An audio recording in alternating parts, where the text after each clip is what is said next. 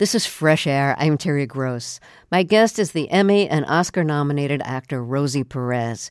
She started her performing career as a dancer. When she was 19, she was dancing at a club with her friends when a talent scout from Soul Train noticed her and invited her to dance on the show.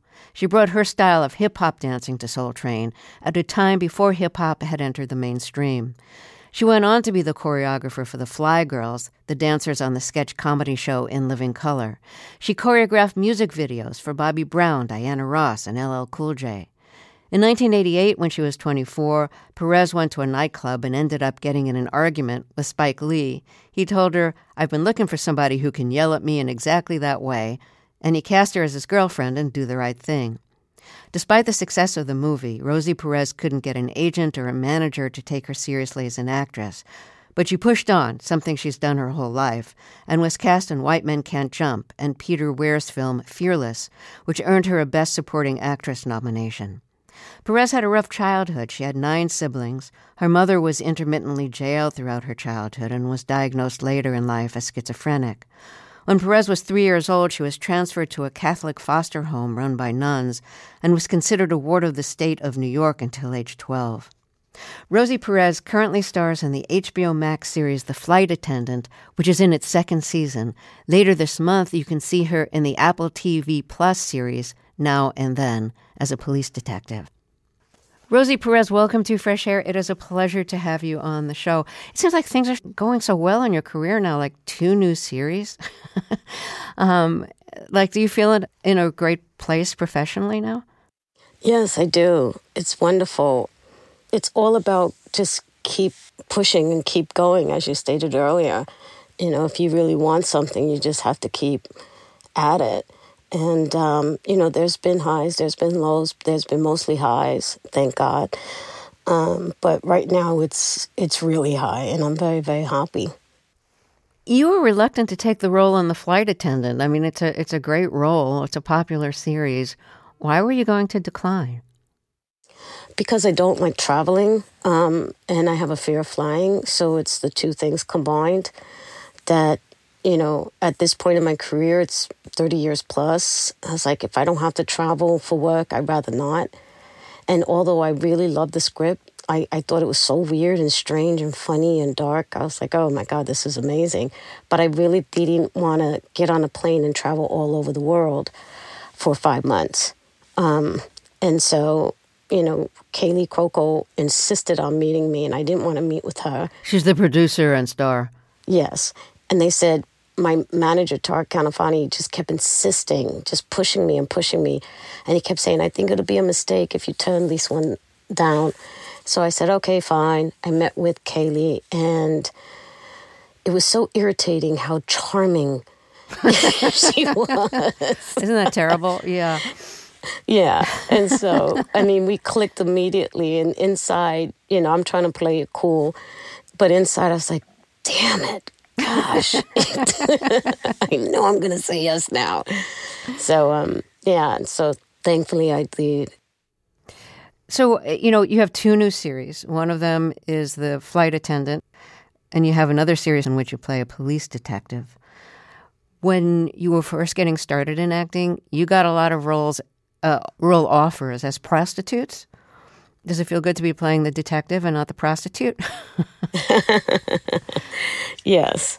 And, you know, it's very interesting because here's the thing when you're of color and you get offered a role as a prostitute, you have no backstory. You have not a great storyline. You're just a prostitute. You're just some hoe, right?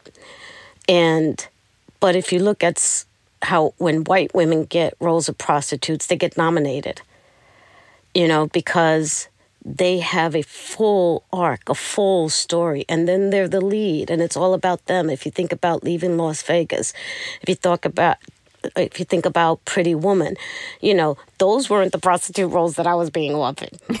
you know, not by a long shot. You you you were, you were like a sex worker on the street getting arrested. Yeah, those, those, yeah. I mean, I didn't take those roles. There was one. There was one role I took, um, criminal justice at HBO, and I played a drug addict. But I was the supporting lead, and the whole story circled around me and Forest Whitaker's characters. And I said yes to it because it was it was a story about a human being. And my agent at the time didn't understand, well, why would you take that and not take this? And I go, why are you in this business? You don't get it. you know, it just was so crazy. It was so crazy to me that they just couldn't comprehend. They couldn't see past the bigotry in the situation. You know, it was just like, oh my gosh, it was insane. Do you think having um, a kind of New York Puerto Rican accent ever stood in your way of getting roles? 100%. Of course it did. You think about somebody like Billy Crystal, he has a New York accent. Never never hindered him. You know, th- there's lots of people who have accents, you know, but when you once again are a person of color and you have an accent, especially if you're, you know, Latino, it it really works against you and people you know, they always say, "Oh, why is everything about race?" Because everything's about race. yeah, so it's it's it's as simple as that, you know. And I'm not I am not afraid of playing certain characters, you know. I'm not afraid of playing the good and bad and ugly of my nationality, of my race. I am not.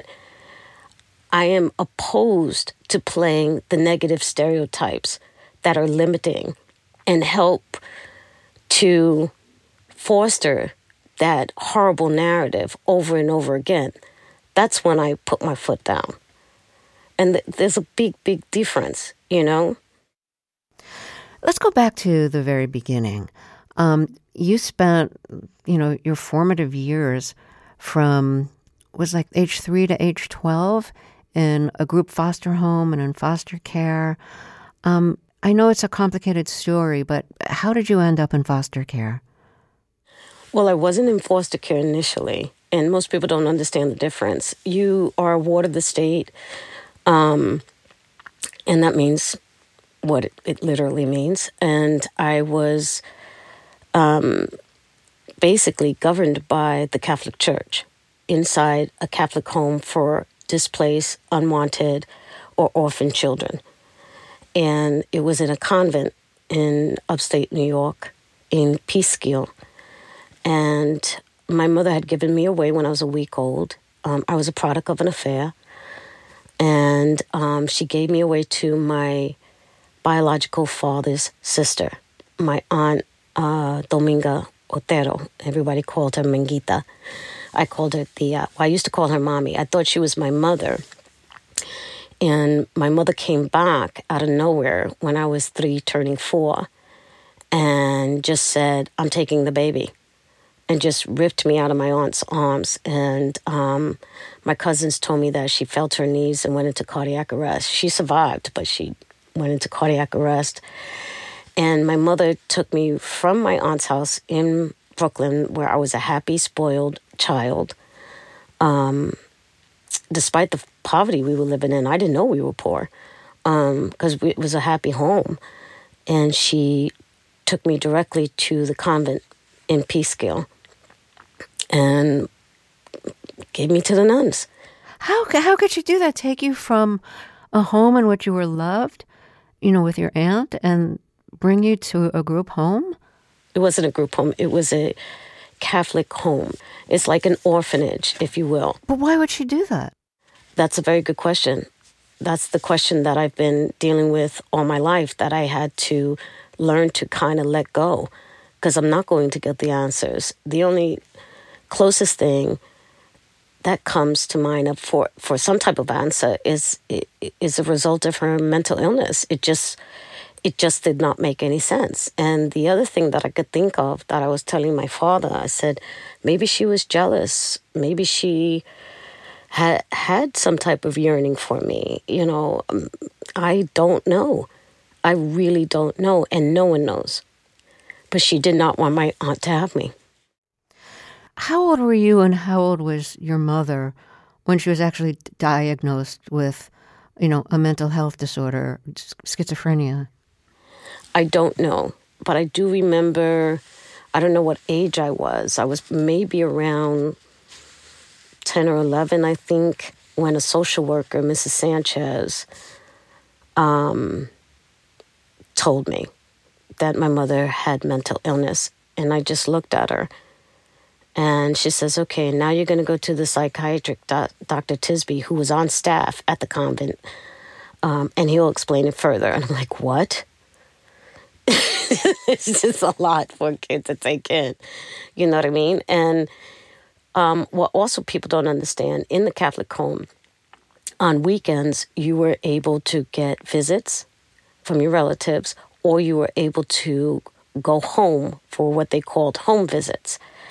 And my aunt had petitioned for me always to go home, and my mother would deny it a lot of the time. So there, most of the time, I would go take the train down um, uh, back to New York and the subways to Brooklyn with my aunt to back to my house, my aunt's home, and once in a blue moon, I would go to my mother's home. Um, but there were weekends where she would just deny it. And so my aunt would trek all the way upstate to see me. Um, so there wasn't, there was hardly, I wouldn't say every, but there was hardly a weekend where I didn't see her, my aunt.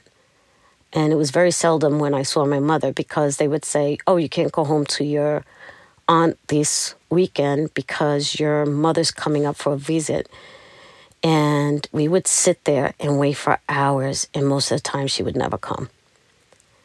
And it just, it just, you know, all these things turned me into an introvert, you know, angry little girl. Well, I can't imagine what it's like to not only have your mother reject you, but take you out of a, home where you're loved, put you in a you know a Catholic home for girls as an orphan, when when you had both a mother and a loving aunt, and your mother would prevent you from seeing the aunt, I can't imagine how that made you feel about your ability to be loved. It was horrible. It was really horrible. And on top of that, my half brothers and sisters, my mother's other children, were in the home as well. And there was the girls' dormitory and the boys' dormitory, and we were kept very, very separate except for playtime and eating. And the other girls in the dormitory would say, You have half sisters, but they say that you're not really their sister. And I was like, What? So it was just so confusing, and my aunt would have to fill me in. And the counselors there, too, there were some wonderful counselors there, I would have to say. Um, there was one very sadistic nun who used to beat the crap out of me on a regular because I had a strong will and a strong spirit. Um, you know, because I would say practically every day, I don't belong here. And it was like smack, smack, smack. Get on your knees, pray to Jesus and for forgiveness. I'm like, what? it's like a five. you know, it's just, and it was just too much. It was just really, really too much. And because of those formative earlier years with my aunt, who always told me I was special, always told me I was loved, I had a different sensibility than majority of the kids there. And there was only a few that fell into the same tribe as I. And that we were like, we don't belong here. You know, what was your image of Jesus since Jesus was kind of like a punitive figure for the nuns that used to beat you? Well, I was very confused about Jesus because, on one hand, I really loved going to church. I loved the whole pomp and circumstance of it all. I love singing the songs. I can I can recite the whole mass to you to this day. You know, cuz I would just escape in a in a weird way, but I never really fully bought it. And I remember getting such a beating one day when we were studying in the chapel because the convent, of course, had its own chapel, the 12 steps of Jesus Christ and the, the saints. And I raised my hand and I said, Sister Bernarda, what? That's how she, she couldn't stand me. And it was mutual, uh, uh, the hatred. Um, and I said, Only Jesus and God can forgive us? Yes.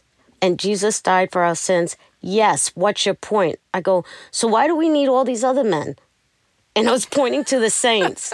smack, smack, smack. I was like, what? what did I say? Yeah. And so I was really confused. I was really confused. And then it was like, if I didn't have enough penance, I would get beat by Sister Panada. Literally, you know, you go into confessional, uh, you would say your sins, and the priest would give you how many how Hail Marys and Our Fathers, and then you would go back into the pews and you kneel and you say everything. And when I would be finished earlier than the other kids, she would grab me by the ear and she goes, You go back there in that confessional and tell him the truth. And I go, I did. No, you did not. You should be on your knees for a longer period of time. So then I started making up sins because I was too afraid of getting more beatings from Sister Panada. And so in my mind, I'm like, how is this right? How is this religion right? This doesn't make any sense. I want to jump ahead to when you were 19. You were studying biochemistry at Los Angeles City College, and you were dancing at a club one night with your girlfriends when a talent scout from Soul Train saw you and asked you to be a dancer on the show. So I want to talk about dancing on Soul Train. What kind of dancing were you doing and how did that compare to the other dancers on Soul Train? Well, first of all, I showed up in sneakers and tight jeans and they told me, "Oh no, you have to get you have to wear something else. You can't wear that." And I said, "Why?" Well, the girls don't wear that. And then I looked at all the other girls and they're in high heels and spandex pants and spandex outfits and stuff like that. I went, oh gosh, got it. And I went and I got one of my hoochie mama looking dresses and uh, and some high heels. And I didn't really know how to dance in high heels. And I just started shaking my ass and they were loving it. And when they would yell cut and we would go to a commercial break. I would take off the shoes and they would be playing music to keep the liveliness going. And I started doing hip hop, and some of the Soul Train dancers were like, "Oh my God, that's that New York stuff. Could you teach us?" I'm like, "Sure," you know. And we're you know teaching them and stuff. And I remember Don Cornelius getting so angry, so angry because he hated hip hop, and he says, "Do not do that on my set." And I said, Why? Same little girl with Sister Bernarda. and he goes, Because I said so. And I went, All righty, Mr. King. And I went, Don King. And he didn't like that joke at all. He didn't, he didn't like that joke at all. Um, you know, but uh, I quickly picked up how to dance in high heels. And me and my college buddies, the girls that came with me, we thought it was a hoot. We thought it was a joke. We didn't really understand the magnitude it would have, that millions of people were watching us. So I didn't get it. I really didn't get it. I just thought it was funny. It was silly. We were having a good time. And then the phone rings and my father calls. Why are you dressed like that? Why are you dancing like that? All of my friends are calling. I feel so disrespected. And so I was only on Soul Train for eight months and I quit after that phone call from my father. Because of that? Because of that phone call? Yeah, I didn't want to hurt him. I didn't, it's a different world in Puerto Rico. You know what I mean? I am not Rosie Perez in Puerto Rico. I'm Rosa Marie, the daughter of Ismael Serrano. That's who I am. You know what I mean? And so for him to say that to me, and my father is not judgmental. My father, my father, God rest his soul, was a very, very kind, funny man. Um, for him to say that was really big. And so I did it for him. I didn't feel pressured by him at all, you know, but I did that for him because I loved him and I respected him. So I didn't want to hurt him. But it was such an opportunity that you were giving up. I didn't see it as an opportunity. I saw it as fun because I thought I was going to be a marine biologist. I thought that this was just a sidetrack, you know, just a fun thing to do, like going to the nightclubs. I didn't see it as that. My guest is Rosie Perez. We need to take another short break here, but we'll be back with more of the interview. I'm Terry Gross, and this is Fresh Air. Let's get back to my interview with Rosie Perez as we conclude our series of some of our favorite interviews from 2022. When we spoke last May, she was co starring in the series The Flight Attendant on HBO Max and in the series Now and Then on Apple TV Plus. After being raised as a ward of the state of New York and in foster care, she's had quite a career. She co starred with Spike Lee in his film Do the Right Thing and danced to Public Enemy's Fight the Power in the opening credit sequence of the film. She co starred in Fearless and White Men Can't Jump, and she was the choreographer for the Fly Girls on the sketch comedy show In Living Color. She got started performing as a dancer on Soul Train. Did the Soul Train dancers get paid? No, nobody did. Did you see that as exploitation or opportunity? Exploitation. Exploitation because me and my girlfriends, you know, we're all college students and I would say maybe 95% of the dancers there were not. And, you know, we kept saying, shouldn't we be getting paid? And we just started questioning it all. And I remember one of the producers goes, Your payment is your lunch. I go, This two piece Kentucky Fried Chicken box? he was like, Are you serious? You know? But I think because we were doing it for fun, we were like, okay, oh well. You know, and, and, and it broke my heart, you know, because a lot of the people there were not doing it just for fun. They were doing it to advance their careers, and that's wrong. It's wrong, you know, and um, so yeah. But I didn't see it as a stepping stone until I met Louil Silas Jr. of MCA Records, and he's the one that asked me he saw me dancing on the side during commercial breaks, um, doing hip hop routines with this dancer on Soul Train. His name was Ricky. His name is Ricky. We're still friends. Um, and we were having a good time. And he said, "That's that's that New York stuff." I said, "Yeah, I'm from Brooklyn." And he said, "Can you teach that to my new artist? He's going solo." I go, "Who is he?" And he says, "It's a secret." I said, "Well, I'm not a choreographer, sir. I'm I, I'm a college student." And he says, I'll pay you 1600 a day. I said, I'll be there Monday. and that's how my choreography career started. So you started doing choreography, and and then um, Spike Lee cast you and Do the Right Thing. That was before. I'm trying to get my chronology straight. That was before um, In Living Color, right? Yes. Right. So let's let's talk about Spike Lee casting you in in Do the Right Thing, and you have that amazing opening episode in which you're dancing to fight the power. Um, so Spike Lee saw you at a club, and it's not just your dancing that impressed him. I'm not sure he even saw you dance. It was your way of arguing. yeah, it was my arguing. So you were arguing over a butt contest. Now, I'd never, honestly, con- I confess, I hadn't heard of a butt contest before. Does it, is it what it sounds like, where guys sit around judging women's butts? Yes, it was a promotional thing because um, he was promoting School Daze, and one of the theme songs was Doing the Butt. And then I climbed on top of a speaker and I was mocking it. I was like, Is this what you want? And I was bending over and I was telling the women, Don't degrade yourselves. You deserve better. Don't do these. And then security guards came and I went, I'm sorry. I'm so full of crap. and then while I was getting down, Spike couldn't stop laughing at me. And then I got really angry. And I said, What's so effing funny? And he laughed again. And I just went off and he couldn't stop laughing. And I was like, Who is this little man? You and didn't know who he was? I did not know who he was. He didn't look like Mars Blackman from uh, She's Gotta Have It. He didn't look like that, you know? And um, so I really did not recognize him. But my girlfriend, Marion Wade, who went to the club with me, recognized him and she kept telling me, Shut up. that's Spike Lee. I go, Who? and that's when he goes, You're an actress. I said, No, I'm not an actress. He goes, Oh, yes, you are. And, um, you know, he told his business producer, Monty Ross, I believe his name was, to give me a card. Then he asked me to audition for uh, Do the Right Thing. And Robi Reed, the casting director, called him even before I was leaving uh, the casting session and said, This is your girl. What a great story.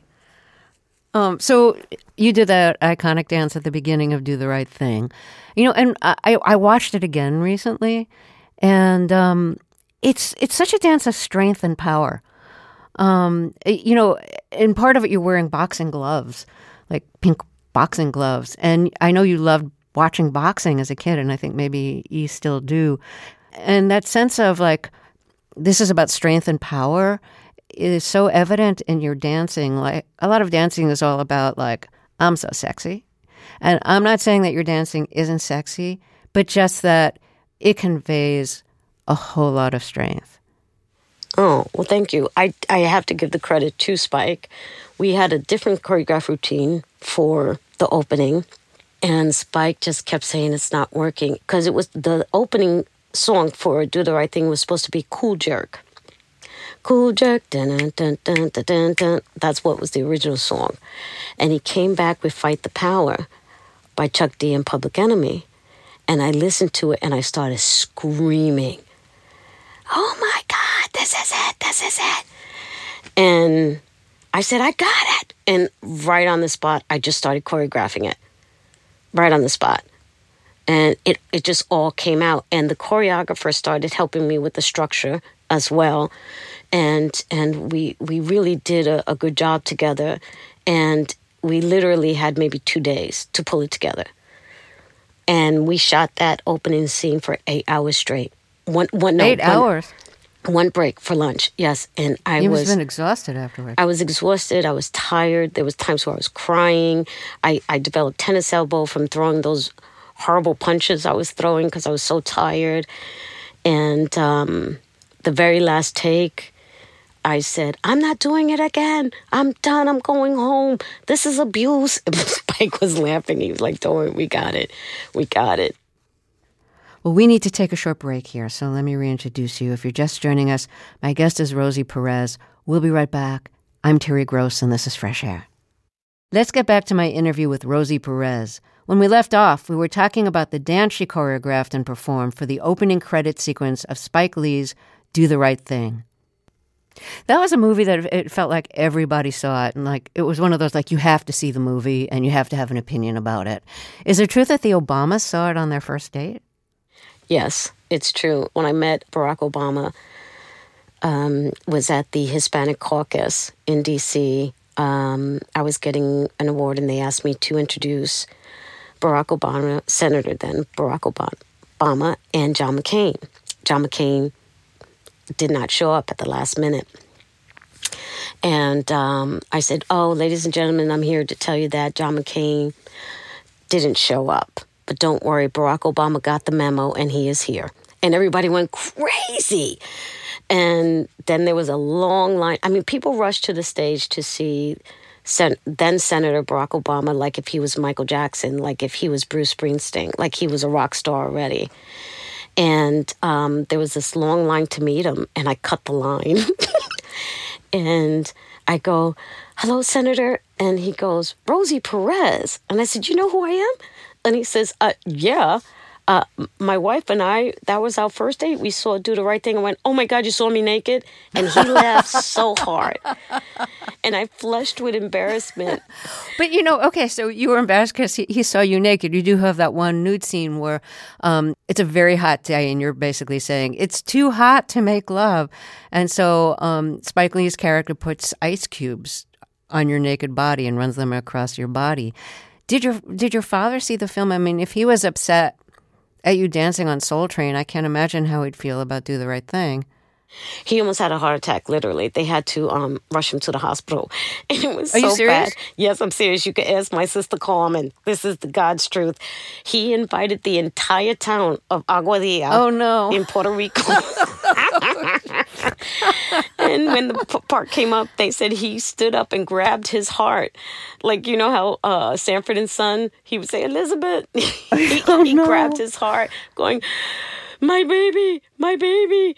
And he fell down in his chair and they called the ambulance, very Puerto Rican, very telenovela scene, and um, rushed him to the hospital. And uh, he was okay. And um, I called him and he goes, Oh my God. And I said, I'll never do it again. He said, No, no, no. You're a grown up. It's your life. But please, baby, next time give me a warning, okay? Say, say you're doing an artistic film. we both started laughing. I said, okay. and um, I, said, I said, you got it. And, and then I flew down there to be with him. And, you know, oh, and I thought he would be so ashamed to walk around town with me. On the contrary, he was walking around town with me, holding my hand, and in his other hand, he had an 8 by 10 glossy of me. Oh, that's great. But you had your own problems with that nude scene. Yeah. And this was before protocol surrounding like nude scenes and sex scenes on set have really changed in recent years, but this was long before that. Yeah. I mean, in fairness to Spike, I did agree to the nudity. He had to ask permission. My father couldn't make it to New York, and I was like, thank God, because I didn't want to tell him. Um, but my brother in law, my sister's then husband, um, said, I'll talk to him. And I'm going, oh my gosh. And my brother in law, God rest his soul, very scary guy. And and he sat down and Spike had to ask him and we negotiated the nudity. There was supposed to be more nudity. And um and we negotiated down to what you saw on screen. But at the time when it was done, in the middle of it, I was fine with all the other body parts. And when it came to my breast, I just felt exploited and I I had thoughts of my father swirling around in my head, and I just started crying. And Ernest Dickerson yelled "cut," and Spike was very angry. And Ernest Dickerson was like, "God bless him," because he was. He said, "He goes, stop. This is enough, Spike. We got it. This isn't right." He was a cinematographer on the film. He was a cinematographer. And I got up, and Ruth Carter put a rope around me, and she gave me the biggest hug. And Spike was so confused. He goes, But you knew what I was doing. You agreed to it. And I said, Yeah, but it was just too much. It was just too much. It was just too much. I remember saying that to him. And and I it was upsetting. And the thing is is that we didn't have a big fight over it. Um, we had a, a conversation. I give him that credit. And he went and he said i'm sorry i didn't i didn't realize and i said it's okay and we finished the day. How come you needed family permission? Were you were you underage? No i'm puerto rican. Oh, so you just wanted your family permission. I thought it was the right thing to do. Well it gave you your start as an actress. Yes it did. And i am forever grateful and and spike and i and people always think like you know, why are you disrespecting Spike Lee? I'm not disrespecting Spike Lee. I'm telling you the truth of what had happened. And things can happen and you don't need to cancel him. He and I worked it out. You know, and and and he apologized. We hugged it out and we're still friends to this day. And you worked with him on the reboot of Do the Right Thing for TV. Exactly. You know, we stayed friends all these years. I'm very grateful to Spike. If you're just joining us, my guest is Rosie Perez. We'll be right back after a short break. This is Fresh Air. Um, you know, in your first acting role in Do the Right Thing, you were cast in that role because Spike saw something in your own personality that would translate perfectly to the role that he had written. You know, a talking back, kind of combative, strong willed person who was also like very attractive and could dance great. But in 1993, in, in, in the film Fearless, you played a very different kind of character. You're in a, a plane crash, um, holding your infant baby, and, and you're told before the plane crashes, you know, like just like hold tight. And, you know, the baby kind of falls out of your arms and and doesn't survive the crash and you are so damaged after that. You are so depressed and wounded and overwhelmed with feelings of, of guilt and despair. Um, was that a whole new thing for you to kind of tap into that as an actor? No, that was the easiest thing for me to do as an actor. And I was surprised how easy it was.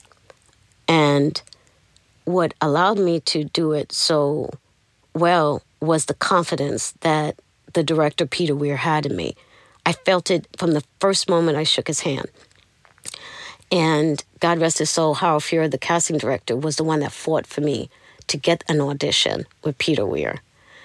because it was originally for a white woman, even though the original character, the real life character, was Asian. How about that? And everything that had happened to me as a child helped inform my performance in Fearless. Of everything that you stated just earlier, of the loss, the despair, you know, of all these things, the guilt, the everything. I mean, the shame, it, all these things of trying to figure out was it my fault? It's not my fault. You know, you know, it's just you know what has happened to me. You know, and all this whirlwind of events just was so easy for me to channel through Carla, the character that I was playing. You know, you're talking about channeling all these emotions, including guilt. I mean, the character feels guilt because her infant died. She thinks like, I just didn't hold my baby tight enough. It's all my fault. But you were feeling guilt as a child. Did you think that you were in the Catholic home basically for orphans because you were unlovable, because you did something wrong? Did you feel guilty for being there, that it was your fault? Yes. Yes, my mother used to tell me I was ugly all the time, told me I looked like my ugly father all the time. She would tell me, nobody wants you. She would tell me all of these things. And so I thought it was my fault that I was there because I am my father's child. I am not her husband's child, her and her husband's child. I am my father's child. I'm a product of affair, a horrible thing, a sin. You were a product of an affair. Your mother had you in an extramarital relationship. Yes. With, with your father. Yes. Rosie, I don't know like how you survived your childhood and managed to have such a, a, successful career and such an interesting life. I I always like I said I always knew I was special and some people would say that's arrogant and it's not. It really isn't. It's just I felt that I felt that from all the good people in that were in my life, especially this one nun, Sister Margaret Francis she said, and she was a nun who left the, the, the, the, order. Can you believe that scandal? I love it. And she told me when she was leaving the order, I was so depressed because she was so instrumental in my life. She said, Put your head down, study hard, and get out because you can make it. And I never forgot that. I never forgot that. So it kept pushing me and pushing me and pushing me. And I had blinders on. And everything was going well in my life. And then I hit a wall.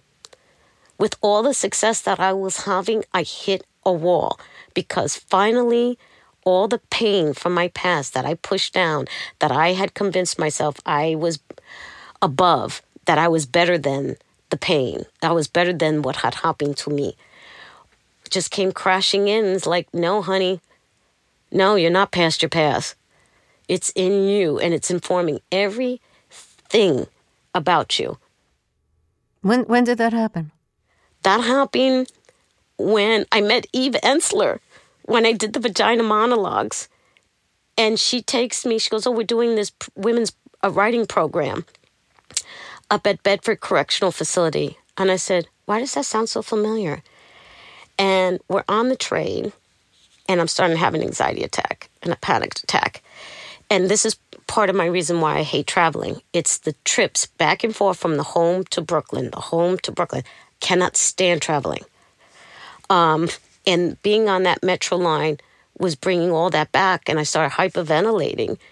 And she says, What? And then I said, Oh my God. And she said, What? When we got off the train and we, we're driving up to the correctional facility, my mother was here. And she said, What? I went, I have to go home. And I started screaming in the parking lot and she always saw me as a cool, calm, collective young chick, you know, and I couldn't I couldn't stop screaming.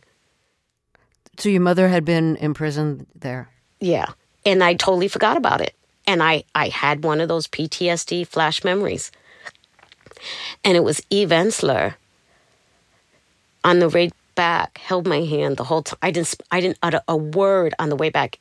And Eve said, I want you to go to this doctor tomorrow. I said, I don't need a doctor. She goes, You need a doctor. You need to speak to somebody. And she goes, Or else you're going to fall apart. And uh, I went home, and uh, my first husband at the time, I told him, I said, she's ridiculous. You know, she's just crazy. She thinks everyone has trauma just because she has trauma. And he's just looking at me, and I go, What? He goes, I think you should go. And I just start screaming again. I'm fine. I'm fine. What's everybody's problem? Look at me. I'm fine. Look at my life. it's just such denial. And um, it took me a while it took me a while and everything just I fell into the deepest depression and then Seth, who's my ex-husband, he said, "I will hold your hand and I'll take you to this doctor. I think you should go." And he took me to the doctor. I sat down in her office. I said, Listen, I'm only here because my husband's making me and because Eve Ensler, I do respect her, you know, but there's nothing wrong with me. And she goes, Okay. How are you feeling? I go, Fine. I started crying. I cried for maybe 10, 15 minutes. And she goes, I said, I gotta go. And she goes, Should I put you down for next Wednesday? No. She goes, How's Tuesday? I go, Okay. and it, and it, and it was difficult many, many years where her name is Dr. Susan Gran on 9th Street in Manhattan. She changed my life. And and after a couple of years with her, she said to me, I think you're, she goes, You're so smart and you're so quick, but you've outgrown me. And I think you need a higher degree of therapy. I went, What? She goes, Impossible medication. I go, Who the F do you think you are? She goes, My point. And I go, Oh my God. and she said, I'm sending you to a psychiatrist. I go, Psychiatrist. And I got really quiet. And she says, You're not mentally ill like your mom. Don't worry. And I went to Dr. Catherine Fadili. And I've been with Dr. Catherine Fadili for 14 years. You grew up with your family being taken away from you. Your mother put you in the Catholic home for girls. Your aunt, who loved you, was not allowed to raise you because your mother wouldn't let her. Um, but you know, you're married, you're in a stable relationship. Do you feel like you have something that you always wanted when you were young but couldn't have? Terry, I cannot believe you said that. Absolutely yes. Of all the difficult things you've asked me during this interview, this is you've got me. Yes. Yes, I have a wonderful husband he gets me, he loves me, he supports me, he's my biggest fan. I'm his biggest fan. He's an amazing artist and graphic designer. And, you know, everything that I wanted, everyone thinks it's the fame and the fortune. It's not. It was love and stability. And I have that. And I, I feel very, very blessed. I feel so blessed that I told my husband, you know, if things slow down in my career, I'm good. I'm good because I have all of these. It's priceless. And um, it's the only thing that I really would daydream about when I was younger. Oh, I'm so glad you found that and that you have it. Rosie Perez, it's really just been wonderful to talk with you. Um, I'm so grateful to you. Thank you so much. Oh, thank you. Thank you for having me. This has been an honor and a pleasure. And I hate that you got me emotional here, but, but it's all good and, and, and I appreciate the time we've had together. Me too. My interview with Rosie Perez was recorded last May, and that concludes our series of some of our favorite interviews from 2022. Tomorrow, we return to new interviews and we'll hear from Robert Gottlieb, one of the most important book editors of our time. The new documentary, Turn Every Page, is about his 50 year, sometimes contentious relationship with Robert Caro, editing Caro's books about LBJ and Caro's now classic The Power Broker, Robert Moses and the Fall of New York. I hope you'll join us. Fresh Air's executive producer is Danny Miller. Our technical director and engineer is Audrey Bentham, with additional engineering today from Adam Staniszewski. Our interviews and reviews are produced and edited by Amy Salit, Phyllis Myers, Roberta Shorrock, Sam Brigger, Lauren Krenzel, Heidi Saman, Teresa Madden, Anne-Marie Baldonado, Thea Chaloner, Seth Kelley, and Joel Wolfram. Our digital media producer is Molly Seavy Nesper. I'm Terry Gross.